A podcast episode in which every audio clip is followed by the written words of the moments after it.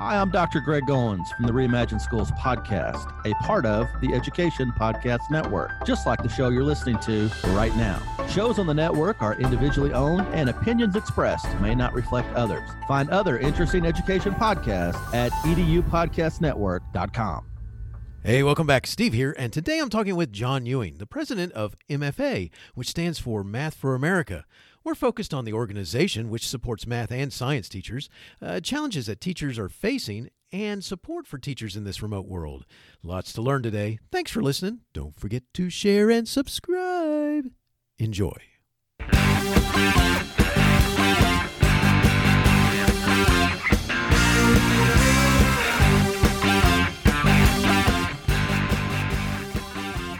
You are listening to Teaching, Learning, Leading K 12 a podcast for educators, helping you help kids achieve their dreams. And now here's Steve with this week's show. John Ewing joined MFA Math for America in early 2009 as president. Before joining MFA, Ewing served as executive director of the American Mathematical Society for nearly 14 years. With a staff of over 200 employees and four offices and over 32,000 members, the AMS is a major publisher of mathematics research and the largest mathematics research society in the world. John previously was professor of mathematics at Indiana University from 73 to 1995, where he also served as chair of the department for two terms. He has held visiting positions in the mathematics departments of Dartmouth College, the University of Virginia, the New, and the Newcastle University, as well as others. In, in addition to his research work, John has been active in mathematical exposition, both as writer and editor, winning several national awards. In recent years, he has also written extensively on scholarly and electronic publishing. In 1966, John Ewing received his BS from St. Lawrence University, which also awarded him an honorary degree in 1996, and received his MS and PhD from Brown University in 1971. Today, we're going to talk about remote teaching resources a little bit, as well as MFA Math for America. John, great to have you on the show. Thanks for joining me today and say hi to everyone. Thanks very much for the nice introduction. I barely recognize myself. I'm glad to be here. Well, John, glad to have you here. And uh, let's start by sharing with listeners who are unfamiliar with the organization. What is MFA and what does the MFA model represent?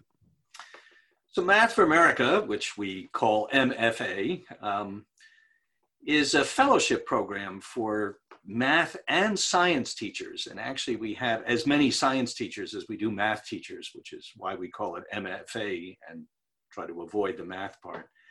Uh, it's a four year fellowship, it's renewable. Uh, teachers have to apply, and there's a very rigorous application process and selection process. Um, and if they if they join the community, they um, they come into the community and they interact with one another. So they take they take workshops, they give workshops. Um, we offer this semester alone. Uh, we're, we're offering over 500 different two-hour workshops here. Most of them organized into courses, you know, two or three hooked together. Um, about two thirds of those are done by the teachers themselves. So this is really driven by the teachers.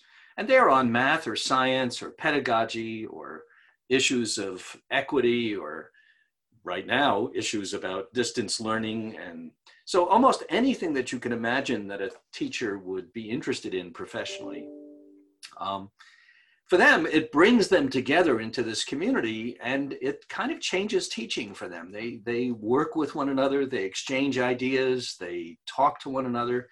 Um, and it just, it makes teaching feel more professional. Um, in addition, they get a $15,000 stipend every single year for participating in the community. It's, it's a lot of work. Um, and, uh, but I think the, this group of teachers who are just spectacularly talented um, really reinforce one another. By the way, that's about 10% of the teachers in New York City. I didn't say it before, but so this is right now a program for New York City teachers. Um, uh, and, and the idea is to sort of make teaching exciting for them, make it feel professional, make it feel like it's, you know, something that they really want to do. Um, New York State runs a program that's almost the same size in the rest of New York State. So that's another thousand teachers. We have a thousand in New York City. Uh, and we're hoping to get it in other places. LA has a program that's sort of about the same. The main thing about it is it's meant for teachers who are truly accomplished. That's awesome. And what's what would you say is the key differentiator between MFA and other teacher-focused organizations? Yeah, that's a really good question. I, I, I, I think, of course, organizations that are focused on teachers come in every imaginable flavor. So I, I don't mean to say that they're all like this, but but an awful lot of them focus on teachers that need something. They're, they're teachers that are struggling in the classroom or teachers that need to do better on classroom management or need to upgrade their content knowledge or things. Math for America doesn't set out to do any of those things. In fact, we quite deliberately choose teachers who are already fully accomplished, who really, really know the craft of teaching and know their subject well. Um, so we're, we're focusing on people that don't need fixing. These are not teachers that need repair in any sense. They're, they're teachers who already are great at what they're doing that doesn't mean they can't get better, right? I mean, that's in any profession. The idea, even the best practitioners of a profession need to get better, want to get better. In fact, that's partly what makes them the best. Um, so they do get better by working together, but we're really focused on building a community and changing the profession, making it feel different.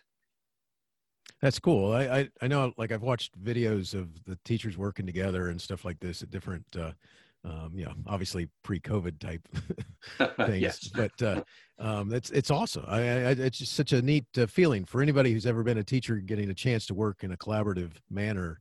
Um, it, it's it's a neat feeling if you've never had that, and uh, then to to see that this is how you you know you're supporting them and in pursuing, uh, like you said, they're they've already shown that they have you know this, they're good teachers and they're um, you know they're working to do better learn more and uh, keep moving forward. I love that. So uh, what are your thoughts? Let's let's talk a little bit about where we are right now. Um, you know what are your thoughts on school reopening plans across, across the country? Well um, let's see. This is a family podcast I so yes. i have to be careful how i say this. Um, I, I, you know, the, the main problem with school reopening plans um, is that they haven't been very, very well thought out. I mean, it's sort of a tragedy in this country that we, we had the summer, the whole summer to sort of think about how schools would we op- reopen and what we would be doing. And, and, as I look around the country, I just see district after district where they didn't really get down to thinking deeply about this until a few weeks before school was scheduled to reopen again. Now, it's a very hard problem. Um, the, the, the problem is, I mean, I think um, parents and students really desperately want to get back to school. They want to get back to normal. Uh, it's very difficult to do that in the current environment. Um, so you have to have to figure out how to do something that approximates what real reopening would look like. Um, and it's going to vary from place to place. It's going to it's going to change. But in most places that I see, they came up with some screwball plan to sort of do some hybrid opening where kids go back a few days a week sometimes not even for the full day. Um, the schedule changes week by week in many cases. When outbreaks occur, as they inevitably will, no, you don't need to be a genius to see that outbreaks of COVID are going to occur. Um, schools suddenly shut down. This surely doesn't help parents in terms of making a schedule so that they can get back to work. So that's the the first thing. is that this really doesn't solve a fundamental problem that faced everybody, but it also doesn't help kids. I mean, I'm not sure that kids are learning any better in this kind of new environment, especially in strange classrooms where they perhaps don't move around or they're in different configurations. And finally, it surely doesn't help teachers because teachers can't plan when you have schedules that or you know arrangements that are being made at the last minute like this and that are changing all the time Uh, I, I'm just really disappointed. I think that somehow the administrators of schools districts around the country have mainly not not altogether but mainly really failed the, their communities here by not planning more carefully gotcha you know it's it's interesting because i know um, I, I was having this discussion i actually have had this discussion quite a bit lately about thinking if i was a kid now versus me as a kid um, eh, when i was in high school and I, I was a kid who did well in school. Could have done a little bit better if I hadn't procrastinated so much. but I but I benefited from having two parents who would say, "Stop whining, sit down, and get your work done." And you know, and so I think that I probably would survive through this fairly well um, because of my own push or the outside push on me as well to get stuff done.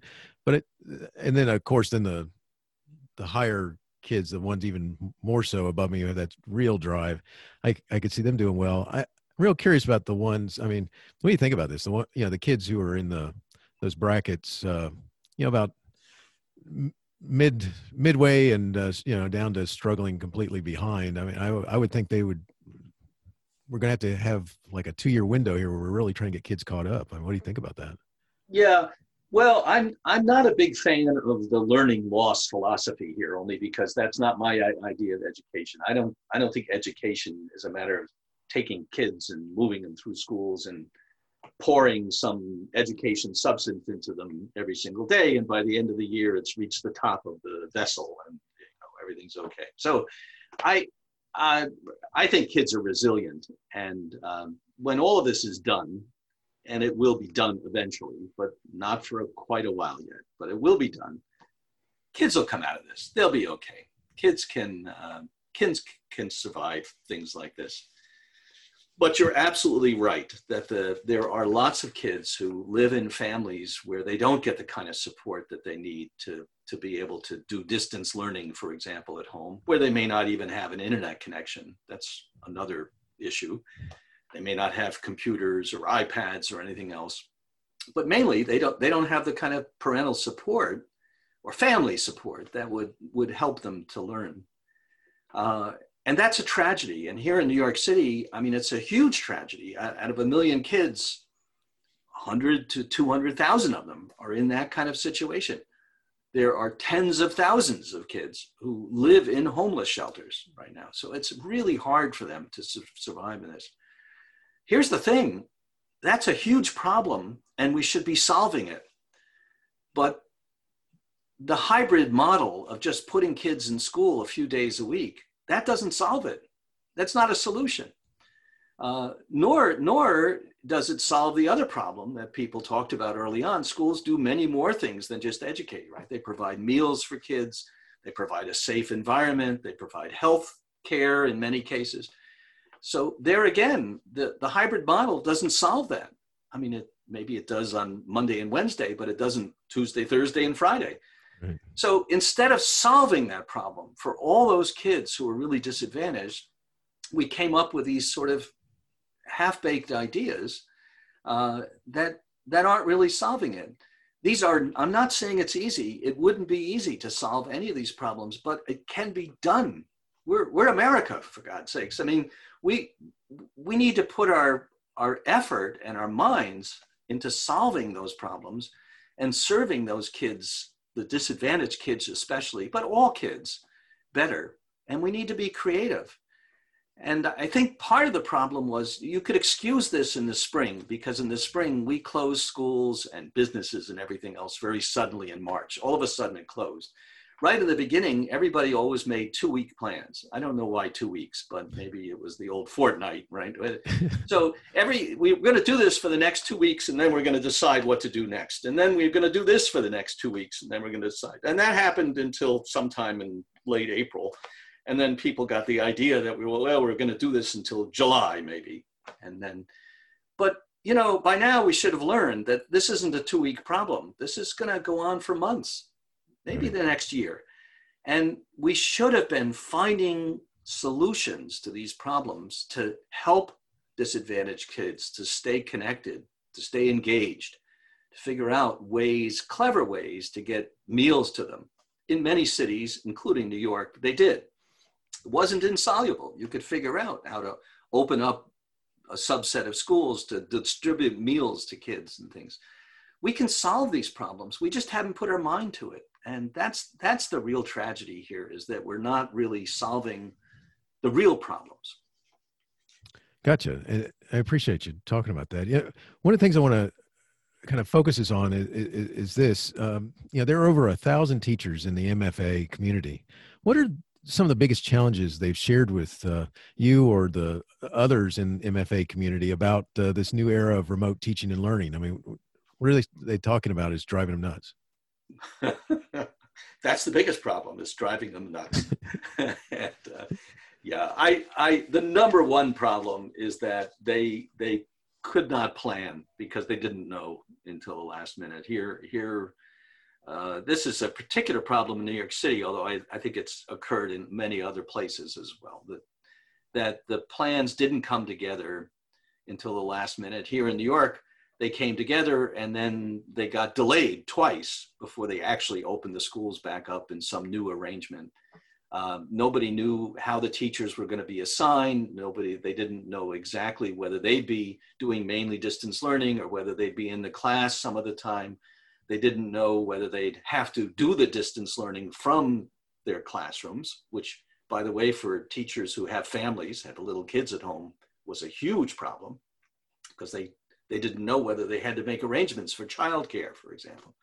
So um, it, it just it just wasn't wasn't clear. And you can't do a good job if you don't plan. Teaching is is requires planning um, requires foresight. So that's the n- number one thing. The other is what the problem that you already mentioned that everybody every teacher that i know talks about the students who've gotten lost in the shuffle here the ones who became disengaged from education and who um, you know that, that and that they didn't sign on, for example, for days at, at a time, maybe for weeks at a time.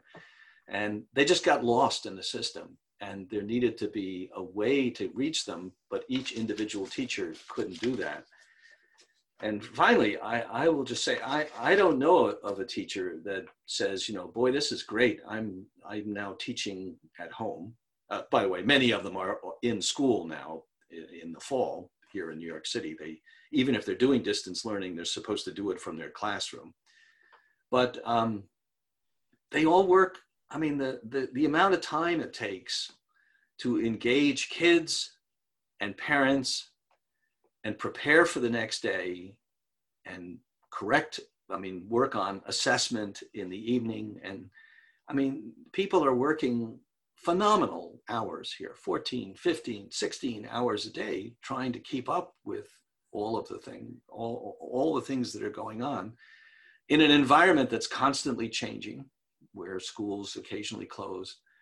Um, it's pretty tough, pretty discouraging. Um, and the final thing I'd say is that you know it's not there. You you, you read some op-eds and things that praise teachers for the tough job they have, but you also read op-eds that talk about, you know, why don't teachers just suck it in and get into school and get things done and open schools full time.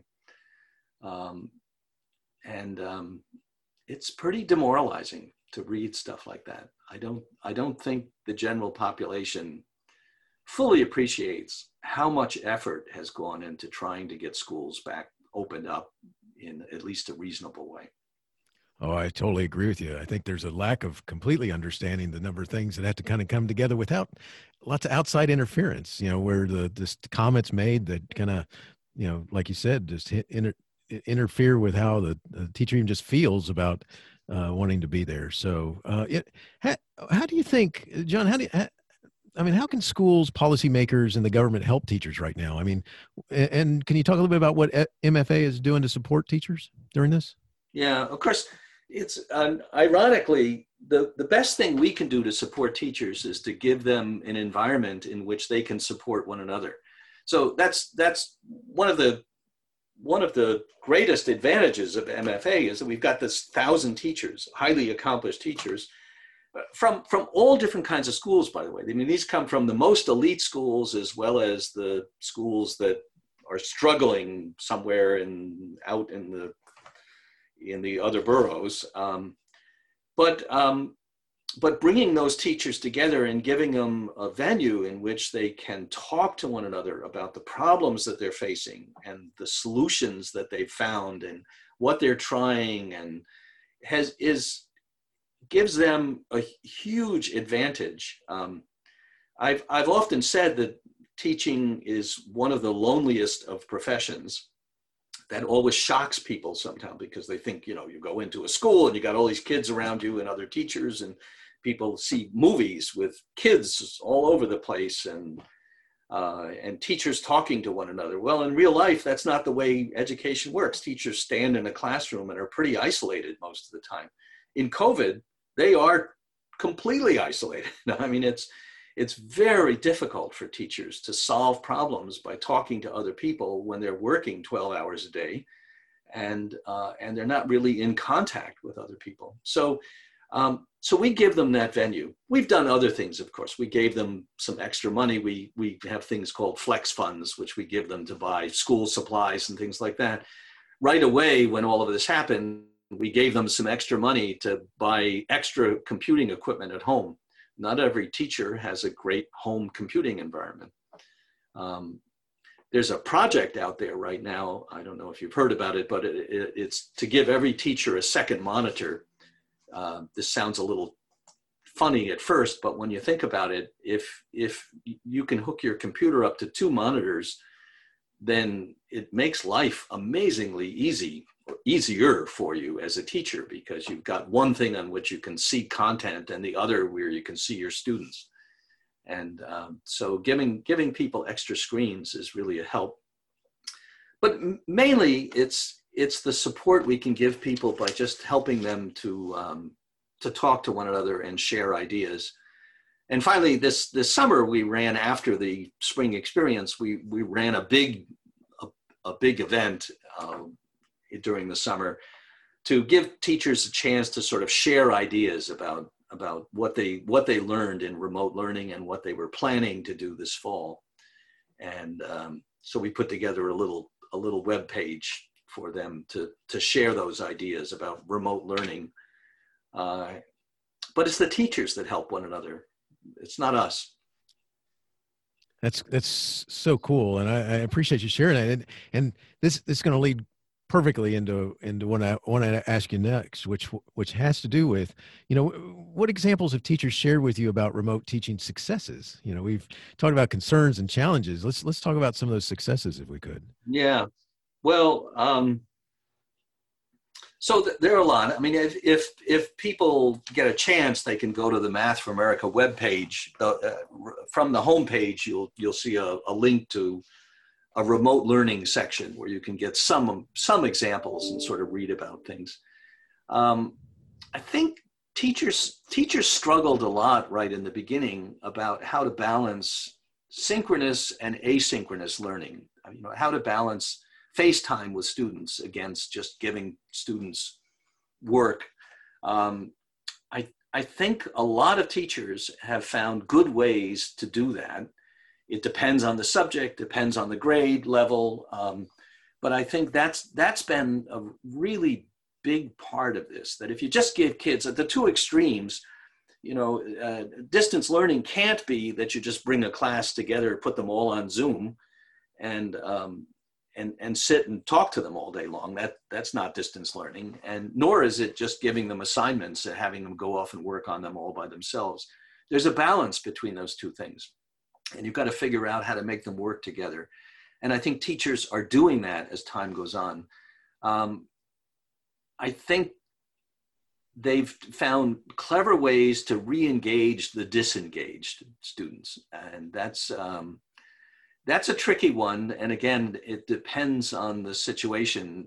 Uh, each individual situation is a little bit different, but but there are some things you can do to sort of get kids who've who've tuned out to get back into the classroom a little bit, and they've worked on that. They've worked a lot about with technology. They're they're they're I, I've discovered, much to my amazement, that they're uh, dozens of programs out there, software programs that that help you to figure out how to things like Nearpod and other other programs that help you to get kids engaged in groups and working together in groups and exchanging information and and get hooked together. Um, I, I, guess the main th- the main thing here is that so I I, I mean you, you should go and read these things on online I guess if you really want to read the exact examples. The main thing for me is this that you know that remote learning is different. It's not it's not the same as as being in a classroom. If if you took a prospective teacher who had never gone to school before, never been in a classroom, been maybe homeschooled or something, or you know was brought up in a cave somewhere out in the wilderness, um, and you plop them into a classroom and you said, "Now go ahead and teach." They're not going to. They're not going to automatically in that classroom in a traditional classroom setting. They wouldn't know what to do at first. They'd have to struggle. They'd have to figure it out. Maybe if they're smart, they they'd work at it, and over time, maybe in a few months or maybe even a few years, they'd get better at it and figure out what to do. Well, that's what we've done to the nation right now. Most teachers have never done very much remote teaching or any remote teaching. We plop them into this instantly. It's different than being in a classroom. It's not surprising that they didn't they didn't succeed right at first. It's not surprising that the spring was really tough. But as time goes on, we're getting better at it. They're getting better at it. They're, they're learning how to do things.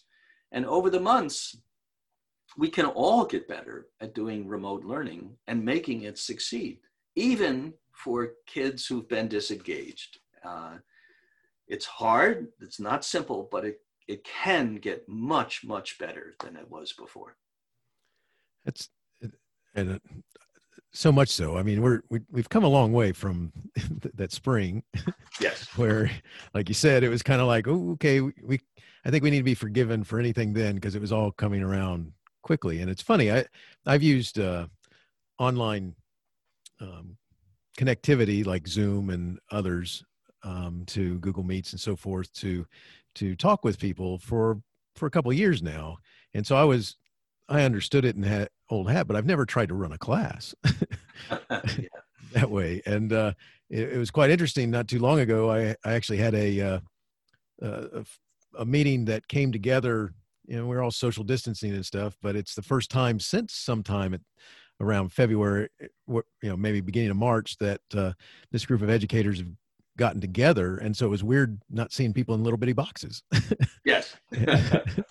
Just strange thing. So um takes a lot of skills there. In this this world how can, how can teachers continue to lead and learn during these times? What do they need to be doing? Yeah. Mainly i they just need to be talking to one another. The problem is i i hate to even say i i i hate at this point to give very much advice to teachers because they're they're having a pretty tough time right now. This is not so easy. They're already learning like crazy. The, the main thing they need to do is to have the opportunity and then take advantage of the opportunity to talk with other teachers about what's going on, about what's happening. I mean, they need to be sort of at the end of each week, for example, sort of taking stock of how things went that week and what could be done better, what maybe needs to be done differently in the future, how to get kids engaged, uh, how to work. I, I, I, I, see that happening over and over again in classrooms, uh, at least the ones that I look at. Uh, I think it is getting better. I think it's getting happier, but it's um, but it's going to take time. It's it's not all going to happen. And even even though this fall, I think things are getting better and teachers are learning and modifying what's being done. I think it's going to take the rest of the fall, maybe the rest of the year before things really, really get get to a point where we feel more comfortable that real learning is going on here in the classrooms. Good stuff. The uh, you know one of the things that uh, um, you know I know I know you've said uh, you, you you're kind of iffy about giving advice, but um, I'm going to ask you if you have some guide. Let's instead of calling it guide, instead of call it advice, let's call it guidance. All right. So, you know, what what guidance or or words of advice, you know, do you have for teachers over the, this next school year? I mean, because here we are, we're coming into the fall, things are kind of going a little bit better. Do you have any just thoughts that you want to say? Here's just you know, keep that chin up or what? I mean, get, yeah. get some guidance ideas. Well, the chin up idea isn't such a bad one, you know. I mean, I think um, I, I I think um, teachers need to be reminded that at least once a day they should step back and give themselves five or ten minutes to just think about things and um, and relax and not be so uptight. Uh, that's of course easy advice to give to other people. Maybe it's tough for you to take yourself sometimes. Um, yeah, the the biggest thing I, I, I see is that you know good teachers all, all, already sort of know know the basics of of how real learning takes place. They sort of know that it doesn't take place just in lectures. Now I'm talking about math and science teaching mainly, but but I think all teaching is the same you don't just lecture to students. There, has to be some some aspect of active learning going on. Kids have to be working and talking and interacting with one another um, in order to learn and uh, and exchanging ideas. So we all know that in for in-person classrooms. The the thing is, we have to take that knowledge, that idea, that that active learning is really an integral part of learning and make sure that it's that it's part of remote learning as well or hybrid learning as well you know that so that we need to find clever ways to get kids working together in small groups even when they're just sitting on a screen.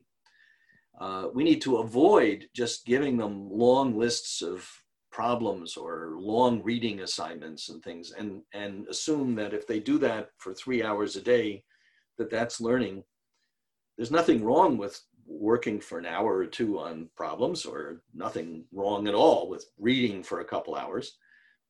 But there ought to be some other aspect of that that's that's active where they talk to other kids. And there are ways to get kids engaged in remote learning when they're when they're sitting at home in their computers. Uh, I, there, there are ways to sort of get them active and get them talking to other students in groups but it it takes some skill to do that. Sometimes takes pieces of software. And that ought to be the focus of where we want to improve classrooms right now is to to find ways to replicate all the practices that we know are great for in-person learning to replicate them in some way some parallel way online with remote learning. Gotcha so good stuff. Yeah, John, as we're getting close to finishing up, uh, do you have some ideas on how we make programs like MFA accessible to teachers nationwide? I mean, I know you guys are based out of New York. I mean, what, what would be the benefits of doing something like that, uh, you know, for for teachers?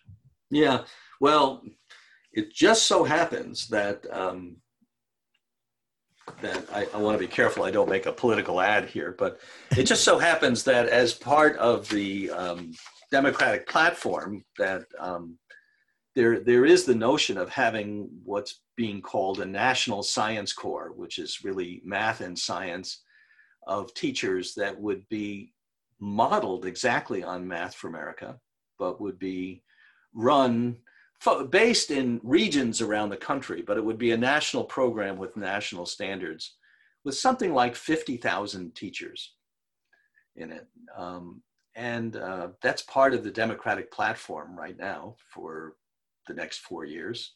Um, we don't know what's going to happen, so I I don't know whether it's going to take off.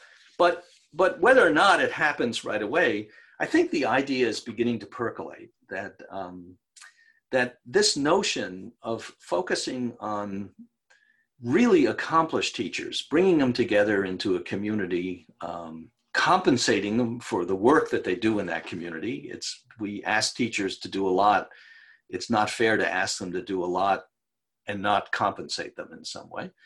But but bring them together into communities and then give them the trust and respect that they really need to, to be the ones that are really driving the communities forward. That that's a notion that would would help to change the profession. It doesn't mean that every teacher in America would be part of that community, but every teacher would have the opportunity to be part of it, you know, would be have the opportunity to to apply to be part of that community. And I think that it would change the way we think about teaching if we focus on on the best teachers. This is a notion that um, that I think in in some places is just natural. I mean, a, a university, the environment that I come from, uh, would never think about, you know, a university president wouldn't come into the university and say, well, I'm going to make this a great university by firing the bottom 5% of the faculty. Nobody focuses on the bottom 5% of the faculty, but in, in K-12 education, we do. We focus on the bottom all the time. We worry about firing the bad teachers and getting rid of them and fixing the ones that aren't good and well we should we should focus on the best for a while. Make them models. And i think that if nationally we don't create such program i think state by state we could create such programs. And math for america actually has a part part of what we do is to just offer to help states to create a program that's sort of modeled on this idea. Not exactly the same as math for america but modeled on the basic underlying idea of focusing on excellence, focusing on the best, bringing them together, trusting them, and changing the profession because of that. Awesome, I love it. The uh, you know, and just as a note, I mean, it's like uh, being able to to create those organizations. I, I you know, I, I had the good fortune of working in a in a school when I was a teacher where um, we they brought in people who taught us how to collaborate, which is what's funny um, because teaching is can be very lonely and such like that. And those those years were amazing, and uh, being able to go back and like I said, obviously it's um, pre-COVID, the, those videos and such of watching the the teachers that are part of MFA working together on different activities and such. Just eh, you know, it, I, I, think it would. Uh, um, be very encouraging for for teachers to be able to have access to that type of program and be able to pursue it. If, if nothing else, just to see the um, get a chance to see the teachers that you have in, in your organization uh, um, interacting and working together. So good stuff. Uh, uh, John, if, if someone wanted to connect further with you or learn more about Math for America, uh, MFA, where, where would you send them? Um, well, the easiest way is uh, to just to go to our webpage, just mathforamerica.org. Uh, if you go to the About and the Contact, uh, in the About page. So there's an easy place to, to contact. You can send a message. Uh, the great thing about that is it ends ends up going to the right person in the organization. So if you know if you were thinking about trying to create a program somewhere, then we have somebody who's a director of strategic initiatives who can help to, to do that.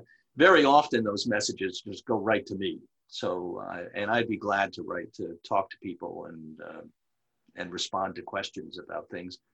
Uh, and also our, our webpage has some, has some good videos and you've referred to it several times here. So thank you for the ad.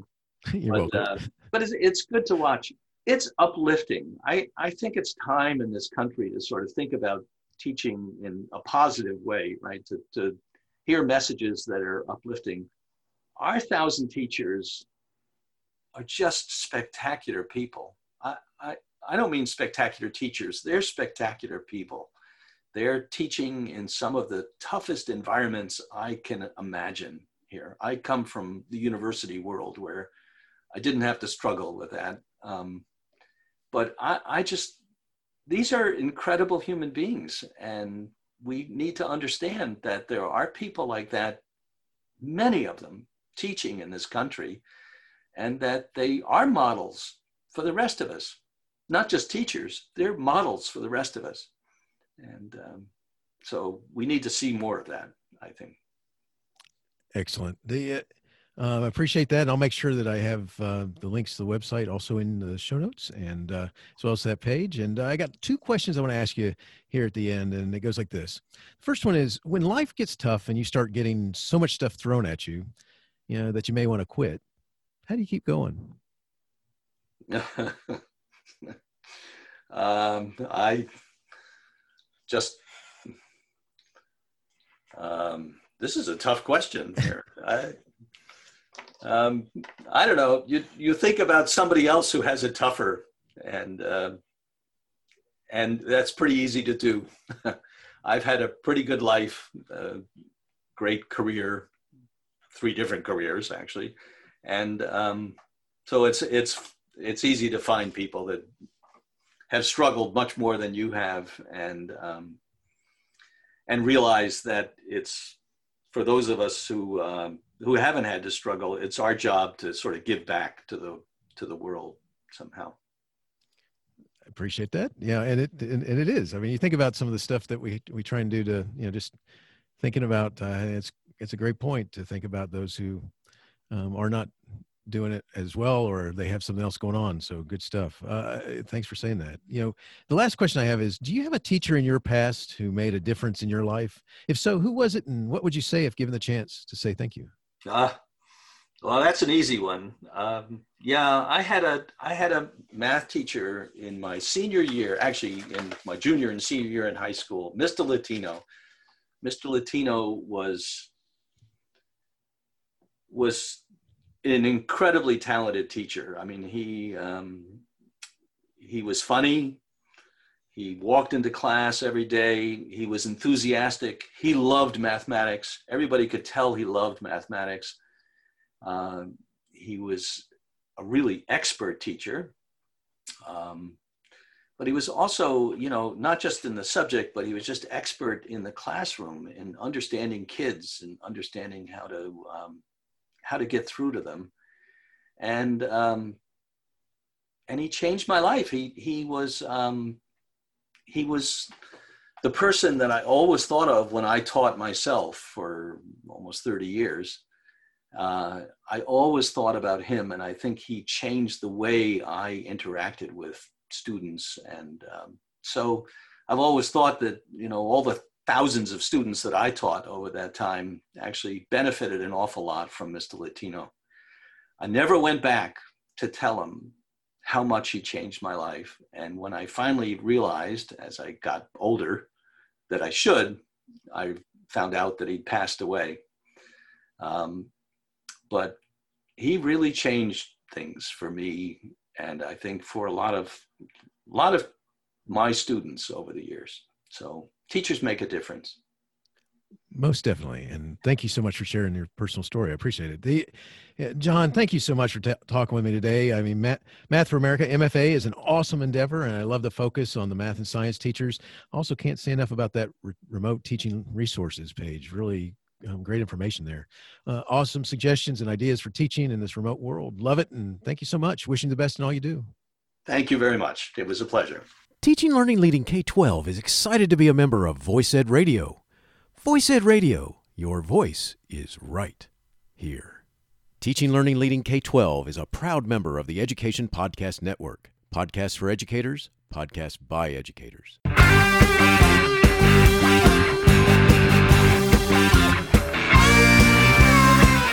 The opinions expressed on Teaching Learning Leading K 12 are those of the guests and host Teaching Learning Leading K 12 is intended to share ideas, advice, and suggestions for classroom teachers and school administrators. Teaching Learning Leading K 12 is produced for educational purposes. Thanks for listening, and I hope you'll share it with your friends.